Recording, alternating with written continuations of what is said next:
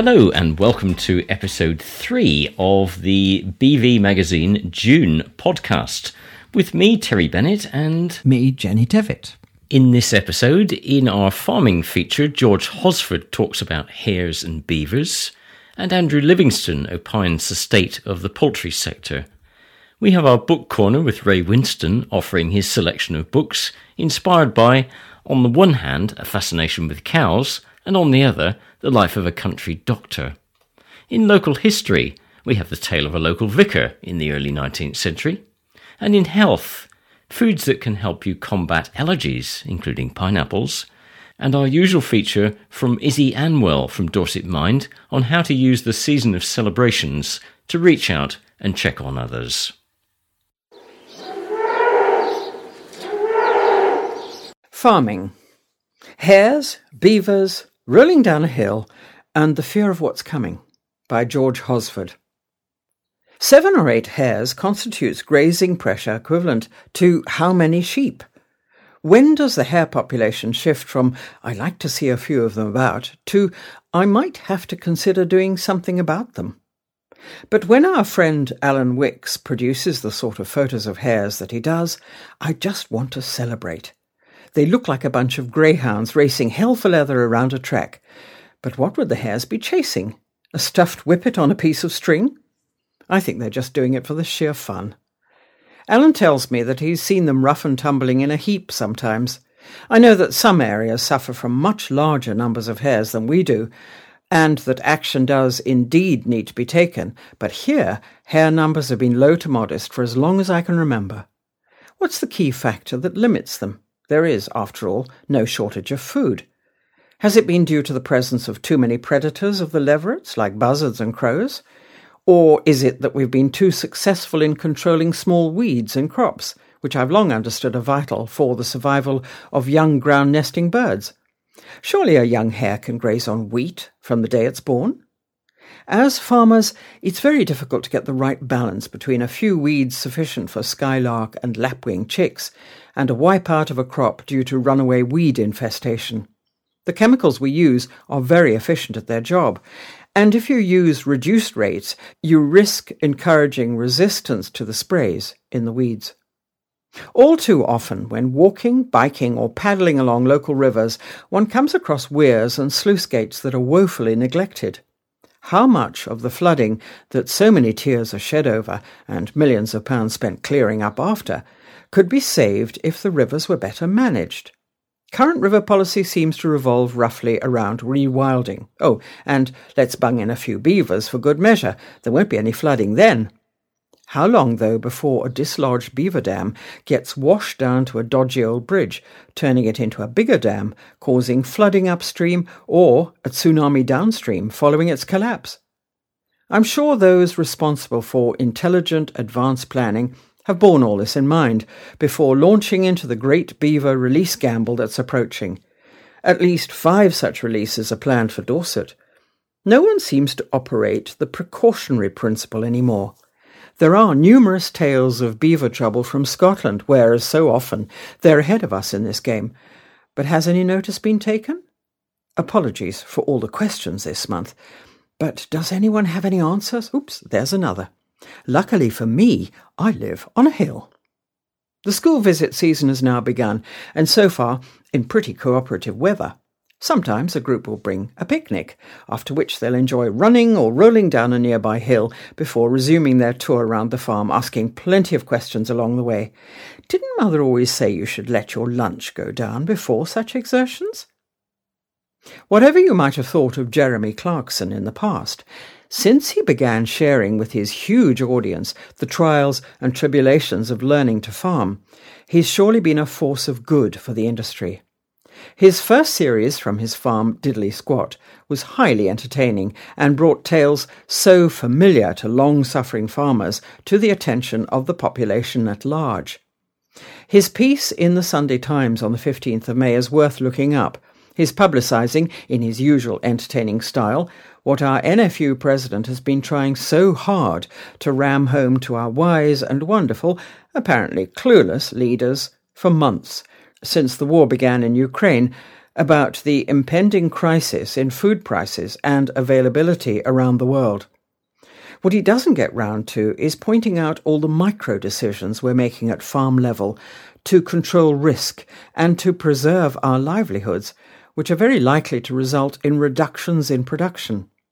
Speaking to many farmers, it's easy to find those who've reduced their usage of fertilizer this year, accepting that output may fall.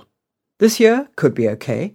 Many bought fertilizer at what now seems giveaway prices, and we can currently sell grain, milk, and meat at prices well above where we were a year or two ago, uh, with apologies to pig and chicken farmers.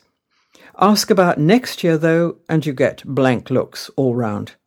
How do we make sense of such a huge change in circumstances? Should we buy very expensive fertilizer for next season now, if we can get it? and back it up with cracking forward grain prices? Unfortunately, that doesn't work in the meat markets. Or do we wait and see? In terms of the environment and climate damaging emissions, it couldn't be a better time to rein back on fertilizer applications and test the result. With the ongoing war, though, shortfalls in exports of grains from Russia and Ukraine are suggesting the opposite should be done. At farm level, I suspect we're likely to be cautious, with production likely to fall. Pigs, then chickens. Who's next? By Andrew Livingston.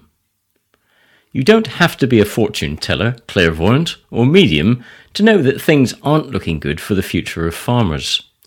The signs have been pretty obvious over the last year that certain sectors in agriculture are now on a downward spiral. Late last year, I wrote of the serious issues in the pig industry that had led to farmers protesting about the lack of action from the government. Farms went out of business. It was a dire situation. Yet to this day, pigs are still sitting on farms waiting to be killed and butchered. The NFU stated in March that 40,000 pigs had to be culled and thrown away because of a lack of butchers to process them. The additional seasonal workers sent over did little to save the situation. The meat processing industry says there is a shortage of about 10,000 butchers. The diverse nature of farming means that agricultural managers and farmers in other sectors can sit back and say, Not my problem. But it's the wrong attitude. Sticking your head in the expensive grain isn't helping. Farmers can look to history for guidance, and surprisingly to Nazi Germany. Stay with me on this. A famous poem from German pastor Martin Niemöller explains why silence is as bad as being complicit. First they came for the socialists, and I did not speak out, because I was not a socialist. Then they came for the trade unionists, and I did not speak out, because I was not a trade unionist. Then they came for the Jews, and I did not speak out, because I was not a Jew. Then they came for me, and there was no one left to speak for me. As with the socialists, the crisis in the pig industry continues without headlines, but it is the egg industry's head that currently rests on the chopping block. Supermarkets are adamant that they will not pay more for the eggs on the shelves as they believe their consumers won't either. The industry met at the annual Pig and Poultry Fair in Stoneleigh last month, and the British Free Range Egg Producers Association invited representatives from eight of the major retailers for a crisis summit. Not only did none of the retailers attend, only Tesco's and Morrison's even bothered to reply and engage in conversation. Free range farmers are asking for 40 pence a dozen extra, just to be able to survive. Supermarkets argue that shoppers won't want to pay 40 pence extra for their eggs, while market research from the egg industry disputes this. But retailers will soon have to pay more than 40 pence extra. Farms ordering new pullets since the war in Ukraine are already downscaling, and some are simply not bothering to place birds at all due to the costs. As fewer birds are placed now, Fewer eggs will be in the market in the future. Bird flu last winter wiped out hundreds of thousands of hens in the UK, meaning that egg numbers are already low. Eventually, the number of eggs in production will be so low that supermarkets could be embroiled in bidding wars for anything to sell on their shelves, and will naturally pass the additional costs to the consumer. I can't see the future, but as an employee in poultry, I can see the worrying signs of what's to come for the egg industry.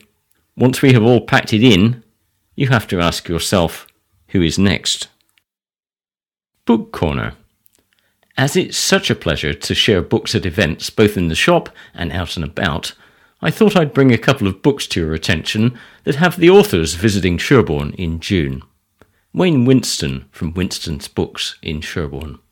Taking Stock A Journey Among Cows by Roger Morgan Grenfell, £16.99. Since Highland cattle ransacked his grandmother's vegetable patch when he was six, Roger has been fascinated by cows. So at the age of 61, with no farming experience, he signed on as a part time labourer on a beef cattle farm to tell their side of the story.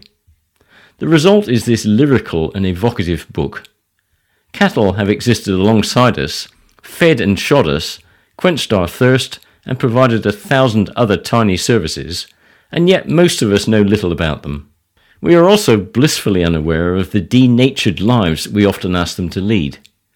Part history, part adventure, and part unsentimental manifesto for how we should treat cows in the 21st century, taking stock asks us to think carefully about what we eat and to let nature back into food production. A Fortunate Woman, a country doctor's story by Polly Morland, £16.99. Polly Morland was clearing her late mother's house when she found a battered paperback fallen behind the family bookshelf. She was astonished to see inside an old photograph of the remote, wooded valley in which she lives. The book was A Fortunate Man, John Berger's classic account of a country doctor working in the same valley more than half a century earlier. This chance discovery led Morland to the remarkable doctor who serves that valley community today, a woman whose own medical vocation was inspired by reading the very same book as a teenager, interweaving the doctor's story with those of her patients, reflecting on the relationship between landscape and community, and upon the wider role of medicine in society, a unique portrait of a 21st century family doctor emerges, illustrated throughout with photographs by Richard Baker. On June 30th, Wayne invites you to join him for an evening with Polly Morland. Enjoy a glass of wine, a talk, and a signing. Tickets just £2, redeemable against the book. Local history. A right religious racket. It was November 1828, and in two parishes near Blandford, ripples of discontent were spreading among the faithful someone felt strongly enough to take their feelings about the Reverend Thomas Rackett, rector of Spetisbury and Charlton Marshall, to a higher authority.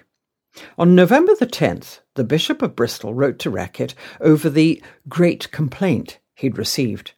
The unidentified complainant alleged that the clergyman was never at home, that his curate lived at Blandford, that all the parish's children attended a nonconformist meeting house, as there was no church school, and that many converts were heading for the Catholic nunnery and chapel. Converts to Catholicism? God forbid! Rackett reassured the bishop, but his troubles had barely begun. Four months later, in a speech in the House of Lords, the Marquis of Lansdowne accused the £750 a year rector of residing in London for the last 30 years, during which time there'd not even been a resident curate at Spetisbury or Charlton Marshall. As the Lords debated the controversial Catholic Emancipation Bill, and with the Bishop of Bristol among his audience, Lord Lansdowne cited Rackett as an example of church complacency. In a speech reported in several newspapers, he claimed the real cause of any growth in Catholicism in that corner of Dorset was the want of efficient discharge of clerical duties on the spot by a resident clergyman. In a further complaint in July 1829, the bishop was told that Rackett scarcely ever resided in his rectory, that there was still no church school, and that a large Catholic church is now building in your parish. Rackett continued to protest his innocence, claiming he'd lived at Spetisbury Rectory every year for 40 years, although admitting that circumstances of a private domestic nature had caused his absence at various times. Given the absence of his signature from the parish registers for months on end, year after year, this appears to have been something of an understatement. Of the alleged drift to Catholicism, Rackett claimed that of 108 Spetisbury families, five or three had always been connected with the village's convent of Augustinian nuns, while two other families and six individuals had been induced to embrace the Catholic religion. There's no evidence that Rackett received more than a few written reprimands. But there's no doubt that his lengthy stays in London enabled him to indulge his passions for physics, chemistry, botany, geology, heraldry, archaeology, and antiquities.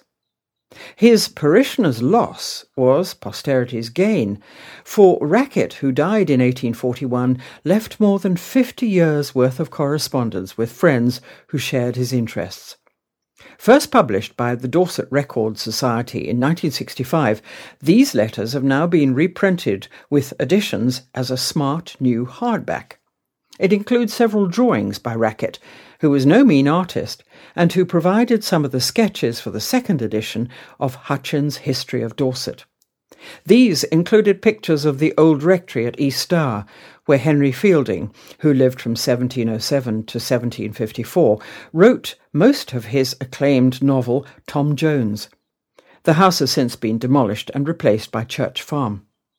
In 1802, Rackett corresponded with Allen Fielding, one of five children born to Henry Fielding and Mary Daniel, the former maid of his first wife Charlotte. Mary was already pregnant when the novelist controversially married her just three weeks after Charlotte's death. As well as discussing the origins of characters in his father's novels, Allen revealed that the East Stour house was given to his grandparents as a wedding present by his grandfather Edmund Fielding's wealthy father in law. Letters to Rackett's wife and daughter, both called Dorothea, also feature in the collection. Dorothea Jr., Mrs. Solly, was a friend of Mary Anning, Lyme Regis's famous fossil hunter. In June 1844, Mary reported that there'd been no great storms or landslips the previous winter, and hence few fossils exposed. Lyme had, though, experienced a tremendous fire, which had destroyed 52 houses, including three inns, plus the old clock that had stood for centuries. Health. Pineapple can help your hay fever. Seasonal allergies are now in full swing, and with many people suffering, it is worth considering various support options, especially if you don't like the side effects of medications. There are many different types of hay fever, allergic rhinitis, which is an immune response to allergens, such as different types of pollen, as well as mold, damp, feathers, animal dander, and dust mites. Histamine is an inflammatory agent found in the body in a white blood cell called a mast cell, an important part of our immune system. When they are open, they release histamine into the body and generate those familiar responses sneezing, wheezing, sore eyes, inflamed nasal passages, and sinuses, all those symptoms of allergy. Fight it with food. There are a number of familiar foods that naturally fight inflammation and help to stabilize mast cells. Pineapple contains an enzyme called bromelain, known to fight the inflammation caused by pollen. It also contains vitamin C, which is an antihistamine. Apples, broccoli, onions, coriander leaves, basil, including holy basil tea, all contain good amounts of quercetin, a type of bioflavonoid which has anti inflammatory properties. However, apples are a no go if you are allergic to birch pollen. In these cases, the human immune system confuses the apple and the birch pollen allergen, causing the same reactions to the nose, mouth, and throat, known as the oral allergy syndrome, an itchy mouth and a swollen tongue. Watercress is a cruciferous vegetable with a peppery, tangy taste like rocket. It is considered one of the most nutrient dense plants commonly available. A study showed that watercress inhibits 60% of all histamines released from mast cells.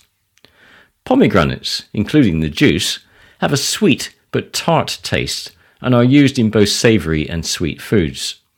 They contain polyphenols such as tannins and anthocyanins and are higher in antioxidants than green tea. A study showed that they act as mast cell stabilizers. Vitamin C is a natural antihistamine and is found in oranges, kiwi, cherries, black currants, peppers, melon, kale, spinach, broccoli, and parsley. Teas, chamomile or nettle. Chamomile can help inhibit histamine release, and nettle is an antihistamine. Peppermint tea can help clear nasal passages.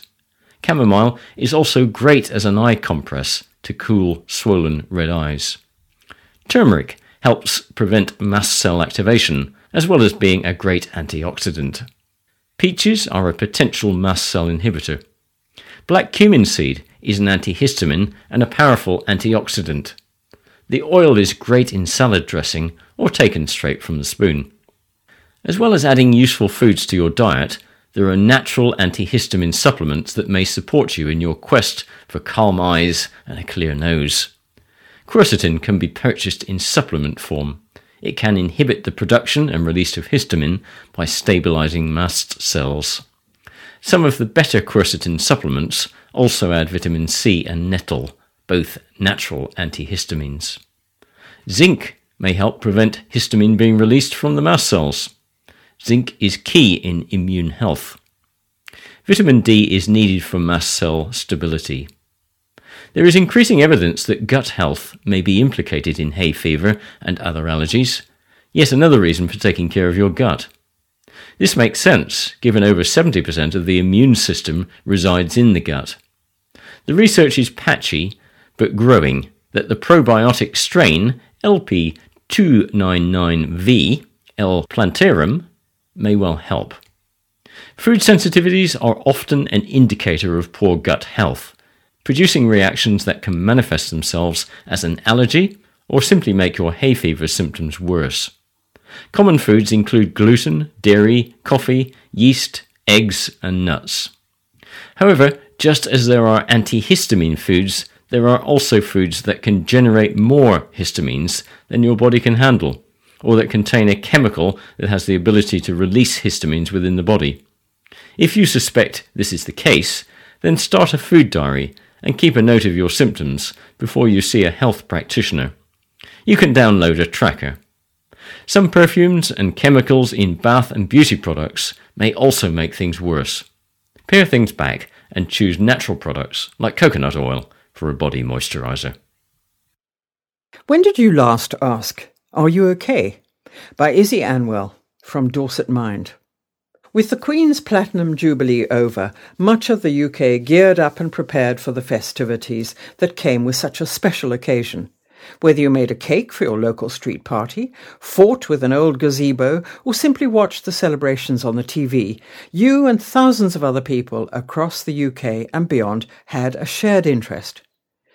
It's events such as these that bring communities together, that give neighbours something to talk about over the garden fence or in the streets, but it's also at events such as these where we notice if someone isn't quite themselves. We know that one in four people experience a diagnosable mental health problem each year, which roughly equates to 16 million people across the UK. From this statistic, it's clear that you're likely to know someone in your community who's suffering in silence and could use your support. Dorset Mind actively encourages open discussion about mental health. Events like the Queen's Jubilee can be a vessel to reinforce this message and spread it even to the most rural and isolated of communities, of which we have several in Dorset. It's true when people say that a little help goes a long way. Even if it's muffled through a mouthful of cake or drowned out by a chorus of celebratory cheers, posing the seemingly insignificant question, Are you okay? can go a long way to make someone feel less isolated and really make a difference. The power of this small gesture is often underestimated. It could be all that's needed to start a conversation. However, others may need a second gentle push to get them talking, and that's why it's important always to ask twice. You'll always get the truth the second time round. Although mental health is still steeped in stigma, it's important to remember that the condition of our mental health sits hand in hand with our physical health and can impact how we live our day to day lives. Let's not just celebrate this event for what it says it is on the local Facebook page. Let's use it as an opportunity to reach out and check in on others. If you're struggling to cope, please talk to your GP. If you're in a crisis, treat it as an emergency. Call 999 immediately or the Samaritans free on 116 123. Dorset Mind offers one to one and group support that can help with your well being. They aim to reduce stigma by normalising conversations about mental health. And that brings us to the end of the BV Magazine June podcast, episode 3. Join us again next month. Until then, it's goodbye from me, Terry Bennett. And from me, Jenny Devitt. Bye bye.